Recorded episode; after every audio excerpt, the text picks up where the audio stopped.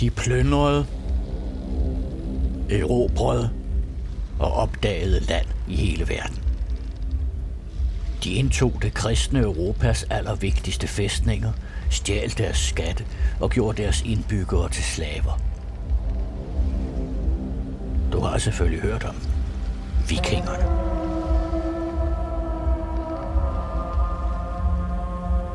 Men hvordan blev Skandinaviens folk som magtfulde krigere og købmænd? I den her podcast vil radioverden Anna Winter og Jeanette Warberg, forfatter til bogen Viking, i seks afsnit tage dig med på en tur gennem vikingetiden.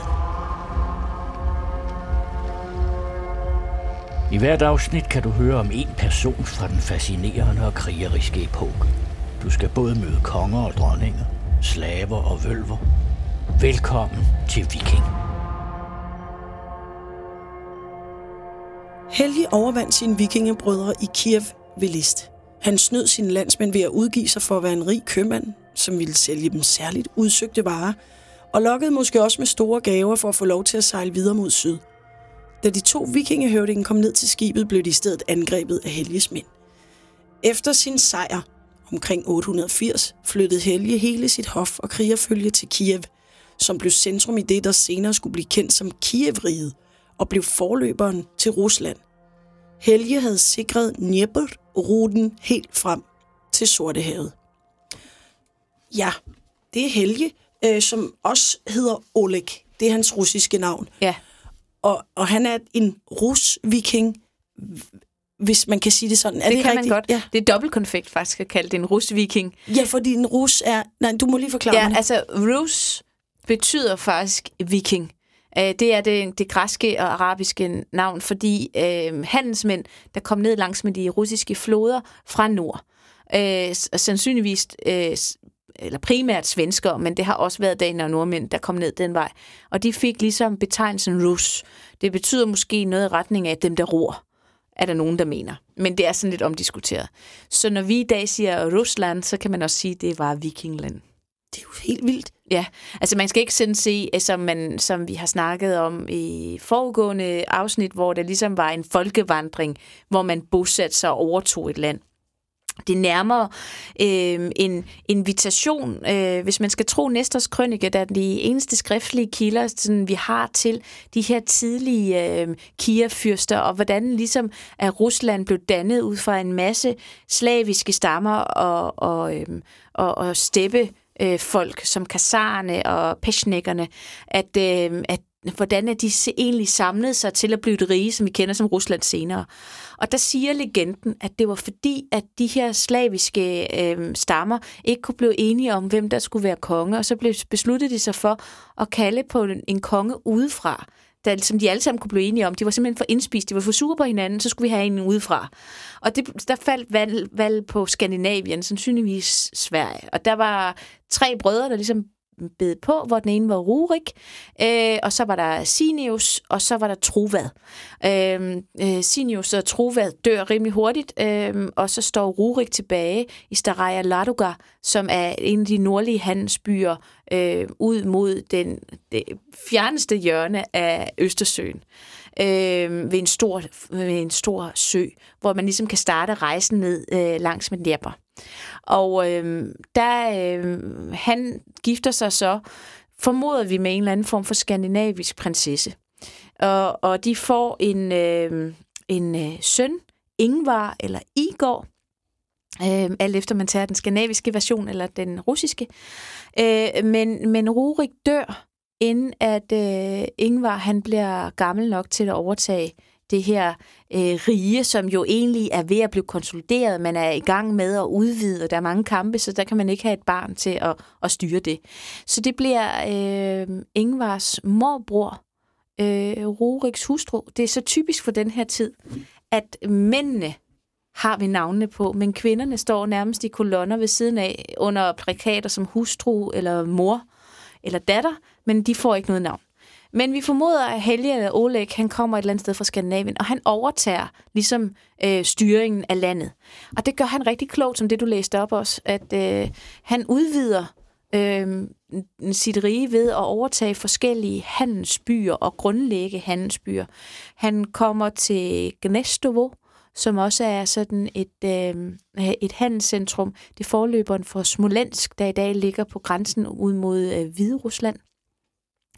Øhm, og så, som, som du læste op, så tager han så fra nogle andre vikinger, der slog sig ned, ned i Kiev, som var kontrolleret af kasarerne, som var et folk, der kommer fra det, de kæmpestore russiske stepper, kommer ind, kontrollerer de her handelsruter, der ligger ned langs med Dnepr og Volga. Øhm, og det lukrative for, for vikingerne er at kontrollere handlen ned igennem Rusland til Sortehavet, hvor man kan tappe ind i den rige handel, der udløber fra Konstantinopel, der er den her tids kæmpestore supermagt. Altså det er den tids New York. Det ligger dernede. Øhm, og så har du hele det arabiske rige med Bagdad og for, for handelsforbindelser hele vejen til Indien og Kina. Så det åbner op for en port af handel med eksotiske varer, som er out of this world. Så det er det, de driv, der driver dem dernede af. Og, og der kan man sige, at Helge han er virkelig, virkelig dygtig til at udvide det her rige. Øhm, og, og, og det er selvfølgelig ganske få kilestumper, vi har på ham, eller Nestors krønike, den, den vi har tilbage, den er fra 1600-tallet. Det er selvfølgelig afskrift på afskrift på afskrift. De har siddet der på klosterstuerne og skrevet af og skrevet af. Og det, der så er med det, det er, at vi ved ikke, hvor meget der er tilføjet eller fjernet undervejs. Eller om de bare har været dygtige til at kopiere. Der er jo den der menneskelige faktor ind over de skriftlige kilder, som vi altid skal holde os for. Her. Men sådan en arkeolog som mig, jeg er jo så glad, når, når arkeologien rykker på de her ting. For eksempel Gnestovo kan man se nu, der har været rigtig mange udgravninger i gang. Det blev forladt, fordi det blev for vådt og for, for træls at være der, men man kunne se, at det har været et særligt sted engang, fordi der ligger i tusindvis af gravhøje, uden, mere end 3.000 gravhøje ude omkring den her handelsplads. Det er jo vanvittigt. Det er et kæmpe antal. Det er et kæmpe antal, og det mange af dem, der ligger der, er nordisk øh, udsmykket. Der ligger også kvinder med skålspænder, som vi kender fra vikingetiden. Alle, der har været på et vikingemarked, ser de her damer spangulere rundt med bronzespænder, der hænger lige over brysterne, og så med en fin kæde imellem. Og det er sådan typisk skandinavisk kendetegn for kvinderne, og de er der. Øh, og så kommer der senere øh, slaviske efterligninger. Det kan man se, at det danner mode, og så er der nogen af de lokale, der begynder at gå på den måde. Men de originale er ligesom tilbage. Og det, der er sjovt ved Gnestovo for eksempel, det er, at man kan se, at, øh, at amuletter og, og, og fund, at der er masser af fund op fra Norden. Så det passer altså, når Næsters krønike skriver, at Helge han anlagde handelspladser ned langs med Dnepr, så passer det. Man kan følge det. Man kan faktisk følge det i, i arkeologien. Og det tidspunkt, hvor han sådan cirka anlægger den her by, kan man se, man har ikke noget, der er vikingetid før det. Så, så det er jo der, hvor alt går op i en højere enhed for mig. Det er, når arkeologien passer på de skriftlige kilder, fordi så har man en måde at tjekke på, om de der munke, de egentlig skrev noget, der var sandt.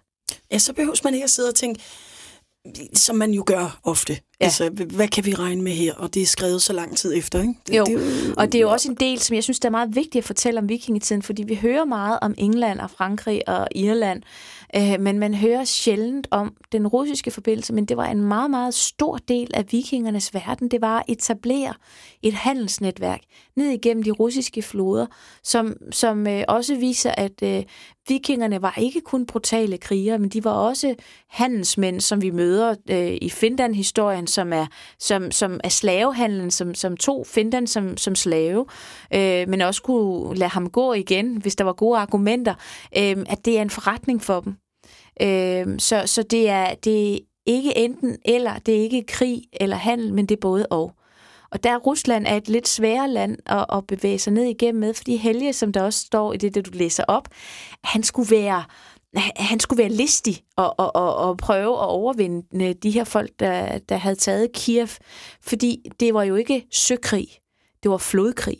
Ja, det er det, fordi jeg tænker nemlig, nu, nu siger du, det er primært svenskerne. Det er også fordi, man har de, de mest tydelige forbindelser, ja, rent arkeologisk, mellem Birka og, og øh, for eksempel Gnestovo og, ja, og de andre byer. Og, og Birka er forløberen til Stockholm. Den, har, den ligger nu isoleret fra vandvejene, øh, men i vikingetiden kunne man sejle til Birka. Ah, okay. Og så er det sådan flyttet. Det så sådan, hvordan er de taget derned? De er taget øh, igennem Østersøen, ja. og så ind af floden Dnepr, eller hvad? Nej, kommer den overhovedet ud i Østersøen? Nej, det ved men, jeg men, ikke nok men, om man, kom, man kommer videre ind til den store ø, der hedder Staraja Lottogård, hvor man ligesom fortsætter ned af, af Dnepr. Okay. Ja. Så det er simpelthen ind fra Østersøen og ned igennem floderne. Og ja. der er jo også nogle steder, hvor du skriver, at de har... Altså, de er jo simpelthen så, så øh, adrette og, og hvad det hedder, øh, opfindsomme, eller øh, man kan også sige målrettet, at der er nogle steder, hvor jamen, der kan du ikke sejle. Så har man øh, simpelthen fundet ud af, jamen her, der er det altså alle mand ud af båden og, og bære den over land. Ja, et stykke. Der, der er blandt andet et stykke på ruten, det er på vej ned til Sortehavet, der er der, der er der et øh, strømfald, der hedder Ejfor, eller Ejfarbar. Det giver ja. sig selv. Og, og så skal alle mand ud af båden og, og bære den. Så er det jo praktisk at have slaver med, kan man sige. Det er rigtigt. Ja. Nu ikke, at man også må give en lille hånd selv. Men ja, altså, det har man. Ja. Og, og det har været en helt anden måde at rejse på, øh, og man skulle bruge en helt anden type både og den slags. Øh, og du har heller ikke den samme mulighed for at stikke af igen. Altså på åbent hav, der kan du rejse i mange retninger, uden at du kan kontrollere, hvor de kommer hen. Her, der ved de nogenlunde, hvor de sejler. Du kan altid stå og beskyde med pile fra begge sider af floderne. Ja, så det har krævet ekstra altså snille og, og hvad kan man sige, mod på ja, en måde, ikke? Det, det har det. En flod er en, er en, en der er du fanget. Det er man. Men, men, men Kiev var simpelthen et, et handelsknudepunkt ved Nejber, som var vigtigt for at komme videre mod Sortehavet. Så det var fokuspunktet for Helge. Han får jo også erobret Kiev. Og, og det, det er der, hvor han lig, ligesom flytter hele administrationen, der startede i Staraja Ladoga, som går videre til Novgorod, og så ender han med at, at etablere øh, fyrstedømmet i Kiev, som det fortsætter med at blive langt ind i historien. Så han kommer ligesom dybere og dybere ind, ja. fra at være op nord, nordvestligt, hvad kan man sige, til, ja. at, til, ja, til at komme ind i, i hjertet af ja. Ukraine på grænsen til Rusland. Ja. Hvor stort er det rige? Altså, øh, jeg det... ved godt, som du siger, det er slaviske stammer, der, ja. der, der, der på en eller anden måde er enige om, vi accepterer, eller vi vil gerne have en... Man forhandler med dem. Altså, man har sådan ligesom... Øh, kasarerne bliver smidt ud, men når man så kommer længere ud og vil erobre længere over mod det Kaspiske hav, man har Sortehavet, så har man det Kaspiske hav på den anden side. Det er der, hvor vi har imellem de to store, der har vi Azerbaijan og Georgien osv., der ligger i det område. Øh, der var der stadigvæk steppekrigerne, der kontrollerede det, men så lavede man en aftale. Hvis jeg tager forbi jeres store borg for at plyndre, så får jeg et cut af kagen, ikke? Du ved, så får man ligesom... En gang imellem forregner man sig, for der er mange aktører i det her område, og det er jo et kæmpestort land, så det, man, man kan ikke være sikker på troskab på samme måde, som man måske kan i Vesteuropa, hvor der er mere konsoliderede kongeriger og, og med kristne regler. Her der opererede du altså med, med stammekriger og, og arabiske øh, øh, krigere, der, der havde en helt anden måde at tænke på. Igen en tredje måde at tænke på. Så, så det var farefuldt område at begive sig ind i.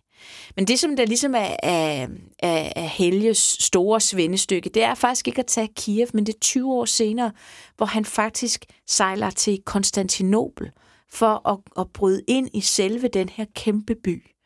Og det må jo have virket som, som uoverkommeligt, og han bruger også 20 år på ligesom at forberede sig. Der har været vikinger der før, der har prøvet at angribe. Men han tænker sig rigtig godt om. Og det han gør, det er, at han sejler ind i Konstantinopels havn, som er, som er spærret af en, øh, af en kæde, fordi det er den måde, man beskytter havnen på.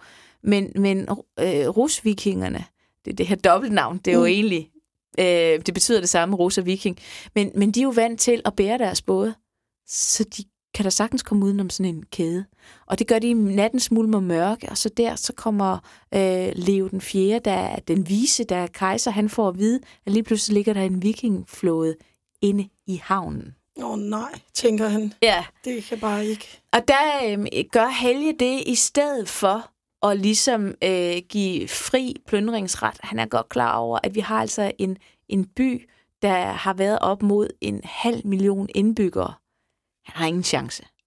Men han har overraskelsesmomentet, og der er truslen af de mange krigere, der er så fremmede, der ligger der, at han har en meget god udgang, et meget godt udgangspunkt for at forhandle.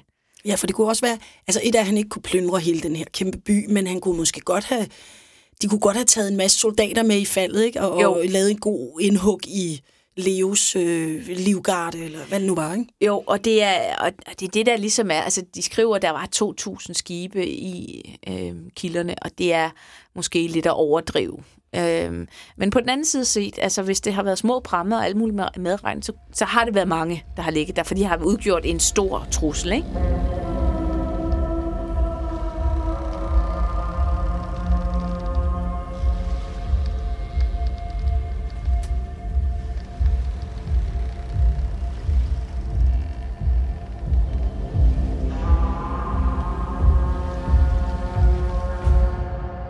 Siger, han har brugt de her 20 år på at altså Ja. forberede. Han har, det. Det er først noget, man har gjort, når man følte, at man vidste, Ja. man, man havde en eller anden over, overlegenhed i situationen i hvert fald. Ja, det er slutningen han, i hans regeringstid. Vi er i 907, hvor han gør det her, så vi er, vi er på, har taget hul på 900-tallet.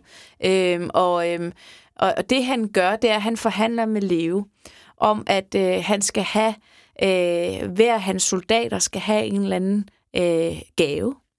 Og så regner han op, at alle hans byer skal også have en gave. Det skal han selv også have. Øh, og på den måde får han egentlig en meget, meget stor løsesum for at, at forlade igen. Det er sådan en meget brugt strategi, det der med at tro nogen, enten med at, at kidnappe personer, eller tro en by eller et land og sige, jamen vi kan godt smutte igen, men så koster det. Jamen, det er jo, det er jo mafia. Altså, det er forget about it, ikke? Altså, jo. kommer lige og siger, jeg smadrer ikke din slagtervirksomhed, mm, hvis du betaler mig for at beskytte den. Præcis. Og det er de her ma- øh, mafia-metoder, vi ser. Altså det er jo, det er jo bare gammel krigsstrategi, der får lov til at blomstre i visse dele af Europa, ikke? Ja. Øh, men øh, det, der ligesom også er det gode i det her, det er jo, at, at Helge, han ligesom øh, siger, at øh, han vil også have lov til at handle med de varer, de har. For der er rigtig mange eksklusive varer, som han vil have fat i.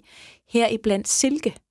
Silke er en, en meget, meget fin øh, øh, handelsvare, og man kan, altså et, en, en silketunika er ekstremt værdifuld. Så, så man kan, sådan en, en 3-4-5 silketunika, alt efter hvad, øh, hvad deres kvalitet er, har samme værdi som en mandlig slave, som er høj værdi. Ikke? Så, så øh, hvis man kan handle øh, en del silketunikaer, og, og silke, så, så kan man faktisk tjene en formue op i Skandinavien, hvor det virkelig er eksklusivt. Det, og, det, og det bliver simpelthen solgt i Skandinavien. Altså, Ja. der er øh, nogle aftagere der. Det og, er der. Ja. Altså, og det bliver brugt på samme måde, som guld bliver til at øh, vise ens magt. Ja. Øh, og, og, men det er bare, det at få lov til at handle med silke, det er noget, man får lov til af kejseren. Det er ikke noget alle, der må det. Så det er både et af, at han får altså den her kompensation til sine mænd og sine byer og sig selv for ikke at plyndre og smadre, men så får de åbnet en handelsaftale, aftale, eller de får landet en handelsaftale Præcis. med Leo. Ja, og Leo han ser jo også fordele i de her hærdede krigere, der kommer oppe fra nord. De er eksotiske, og de har ry for at være meget, meget tough. Altså i forhold til øh, andre, hvor man kan sige, de er optændt af raseri i måske fire minutter, og så dør de ud, ikke? Så, så, så har de øh, nordiske kriger, altså vikingerne, de har simpelthen et, et et, et grundfæstet raseri, der gør, at de bare bliver ved og ved og ved. Så han åbner faktisk op for, at øh, nordiske krigere kan kæmpe øh, og få ansættelse i hans livgarde. Fordi i en livgarde, der gælder det, det må ikke være mænd, der på en eller anden måde kan være under indflydelse af de intriger, der er lokalt i Konstantinopel. De skal ikke kunne købes. Nej, okay, og de skal ikke være vildt involveret i andre magtfulde familier. Og... Præcis. Nej, De skal komme udefra, er- så, så at kejseren er fuldstændig sikker på deres loyalitet. Så der åbner han op for, hvad der senere bliver rigtig, rigtig stort, nemlig at, at øh, mange øh, fra kongelige familier og andre tager simpelthen ned og har en, en, en periode, hvor de er i, øh, i livgarden i Konstantinopel. Og det kan man faktisk også se, når man går ind i øh, den store kirke i Istanbul, Hagia Sophia, hvor man så går op øh, under øh, selve kuplen, så i marmoret, i de der gallerier, der er bagved, der er simpelthen ridset, at der står Halfdan med runer. Og man har... Gud, ja, det var der da også et billede af i din... Øh... Det er rigtigt. Ja, i bogen. Ja, øh, det, det, det er sandsynligvis ridset senere end i starten af 900-tallet, fordi det er først der, de begynder at åbne op for den her kontakt. Helge, han baner vejen for flere hundrede års udveksling. Men der står Halfdan med runer, så han har lavet graffiti, og oven i købet har man fundet små vikingeskibe, det ene med et rigtig fint dragestævns hoved, der er ridset ind, som der, man kan forestille sig, at de her øh, vikinger, de skulle beskytte kejseren, det vil sige, de skulle også beskytte i, i de her gallerier, og være sikre på, at der ikke kommer øh, mænd ind, der ikke skulle. Og så er de stået under timelange gudstjenester. Ja, for skulle også det sige, altså, beskytte kejseren. Kan der være nogen af dem, der måske er gået lidt kold i? Altså, de må jo have øvet sig med at slås med hinanden, fordi hvis man bare... Lad os sige, der er et halvt år, hvor der ja. ikke sker et angreb på kejseren. Hvad ja. gør man så? Jamen, de blev sendt ud som, som øh, herfører og officerer i hæren også, så de kæmpede mod muslimerne i Syrien, Kypern. Der har været rigeligt at tage sig til. Der har været okay, rigeligt at tage okay. sig til. Men de har kædet sig under gudstjenesten. Fordi alt, altså, du siger, Konstantinopel var et det var et kæmpe, det var ligesom New York måske endda, ja. da New York var mere betydningsfuld, end det er nu, hvis det ja. kan lade sig gøre. I, i, i datidens ja, og, kanten af Europa, ikke? Jo. Men om, det, omgivet, det omringede landet omkring, nu kan jeg slet ikke snakke, altså det, der omgærede øh, Konstantinopel, har været vildt. Altså der var både, som du siger, stamme øh, nomader og, og nogle andre araber, og der, der var gang i den. Det var der. Altså man kan sige, det er øh, det byzantinske rige er faktisk romeriet, der overlever øh, øh, som, som den, den østlige del. Øhm, og de har jo store besiddelser stadigvæk, store dele af Tyrkiet øhm, ind i Syrien, og også øh, store dele af Middelhavsøerne men de bliver presset af, af muslimerne, der ligesom overtager som, som den førende stormagt. Det er efterhånden Bagdad, der ligesom er dem, der styrer de største hære. Så det er hele tiden en kamp i grænselandet mod de her muslimske krigere, og så bulgarske stammer og slaviske stammer og alt muligt andet. Som har skiftet side, hvordan det nu passede dem. Præcis. Ja. Så det vil sige, altså, nu skal vi jo ikke springe frem til, hvad vi skal snakke om senere, men det her med korstogene og Jerusalem og alt det der, altså, der er jo en konflikt, der ligger forud for det, som måske ja. er den her, ikke? Jo, som er gammel. Ja, som er gammel, og ja. det er fordi Konstantinopel er jo kristent. Ja. Og så begynder muslimerne at vinde frem ude i... Ja, fordi vi har jo også snakket om det her med Odin og, og kristendommen og møde verdensbilledet, men der er jo en tredje spiller, og det er islam, ja. der, der rejser sig i øh, 600-tallet og bliver en, en, en meget... Øh, øh, hvad skal man sige, en ekspansiv ideologi, som, som understøtter både politisk og religiøst, understøtter en erobringstankegang. Det gør kristendommen også, men, men, men det går virkelig stærkt for muslimerne for at få nedlagt det, øh, hele det nordafrikanske stræk, og så over til Spanien. Og derved er der også øh, problemer i Middelhavet, fordi at de bliver plaget af muslimske pirater. Og der kan man sige, at vikingkrigerne, de er jo godt middel at sætte ind og lede øh, flåderne her. Ja, altså fra Konstantinopel. Fra Konstantinopel. Men, men Helge skråstreg Oleg i det her, er han kristen, eller er han asetro? Eller? Han er stærkt asetroen. Sådan. Bliver ja. han overhovedet kristen? Nej. Nej. Det gør han ikke. Det går det, er først senere, at det sker. Han, øh, han dør på slagmarken, øh, dræbte muslimer øh, på sit, et af sine store togter øh, mod det Kaspiske hav. Han har været nede og kigge, øh, de nåede hele vejen til Azerbaijan, og også til Abaskun, der er nordlige Iran. Der er nogen, der mener, at de oven i købet er nået endnu længere i karavaner. Men de her enkelte skæbner kan vi ikke rigtig få fat i. Men, øh, men han, øh, han døde på slagmarken, men så var hans, øh, hans nevø, Ingvar, han var blevet en voksen mand, så han tager over og bliver ligesom den næste Kiev-fyrste. Og så han får passet på Ingvar. Han gør ikke et eller andet øh, Nej. led ved ham. Nej, det så, gør han ikke. Og, bl- og, er og, Ingvars styre, altså bliver det også ligesom succesfuldt som Helges? Det gør det, øhm, og han, øh, han bliver også godt gift med Helga, eller Olga, oh. som bliver den første russiske helgen. Nå, for søren. Fordi at hun, øh, Ingvar, han dør på et tidspunkt, og så overtager, han er ude og kræve skat af nogle af de her stammer, som så øh, det er drevlærerne, og, og de slår ham ihjel. Og så drevlærernes konge har den gode idé, at så vil han ægte øh, Helga, og så vil han overtage hele riget. Og hun inviterer ham øh, til begravelsen, som den her svage kvinde, hun er, og sørger for at slå alle sammen ihjel. Så kan han lære det. Okay, altså den stamme og dem, der kommer og ja. tror, at øh, nu skal han have Olga og Helga som kone. Ja, så slår hun ham ihjel, for ligesom at statuere et eksempel. Og så overtager hun faktisk magten igennem øh, 10 år. Og det kunne man simpelthen blive helgenkåret øh, på i gamle dage? Det kunne man ikke, nej. slagtninger? Nej, det var for ikke hun, derfor. Hun starter faktisk ud med at have sådan et mærke som med en fugl og en nøgle, som egentlig, hvis man kigger tilbage i nordisk mytologi, kan fuglen være tegn på Freja og nøglen på husfrue. Og frue er egentlig, når du kalder en kvinde for en frue, så, så hylder du hende i Frejas navn, for frue betyder faktisk Freja. at det, er, det, selve ordet frue er så gammelt og stammer fra, fra det. Ja, i hvert fald ifølge Snore. Ja, ja, ja. Øhm, så det bærer hun som sin mærke, så, så, så hun har været frejertilbeder sandsynligvis. Men i 945, så tager hun også til Konstantinopel, men her indbudt af, af kejseren.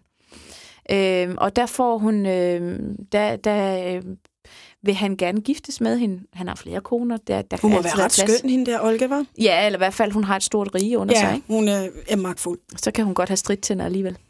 Ja. ja. det ved og... vi ikke noget om. Øh, men hun kommer til, til det Konstantinopel med hele sit følge, med flere tolke, øh, og hun lader sig faktisk døbe, og lader kejseren stå fader. Øh, fordi så siger hun til ham, så kan jeg jo gifte mig med dig. Så desværre. Så det er jo en klog måde at afslå frieriet på. Mm. Og hun vender så tilbage som kristen, men hendes, hendes egen søn med Ingvar Svartoslav, han er, han er tordyrker. Han er fuldstændig ligeglad, men hun starter sådan en lille kristen menighed. Og den lever jo så videre, fordi det er jo kristendommen, der ligesom efterhånden så alle de magtfulde øh, øh, fyrstefamilier, kongefamilier, har kristendommen som ligesom det sted som fælles religiøs sprog. Så, så det ender de også med. Øh, men hun er den første.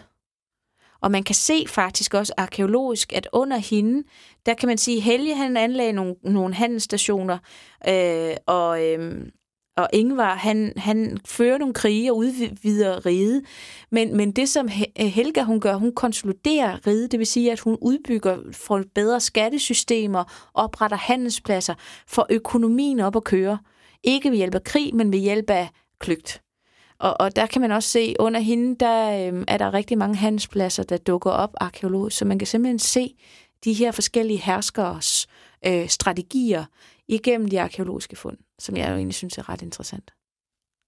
Bli, bliver det så sådan, at, at man kan sige, bliver de øh, mixet øh, vikingerne og, og slaverne, Ja. Det bliver vel lidt et folk. Altså, nu er jeg godt klar over, at der er jo langt flere slaver, som jeg forstår det, ja, det, er det. end der er vikinger. Men de vikinger, der er, det er ikke sådan, at Nå, nu tager vi hjem til Sverige igen. Altså, de bliver der vel og bliver ja. vikingeslaviske rus, whatever og, og, vi kalder og de, de, de sætter sig øh, på, på gårde, og de sætter sig på magten, og de gifter sig ind i hinanden. Altså det er øh, toppen af samfundet i form af kriger og stormænd, øhm, og, og der er også en tradition for, at man gifter sig helt ind i middelalderen faktisk, at man gifter sig med nordiske kvinder af de nordiske kongehuse.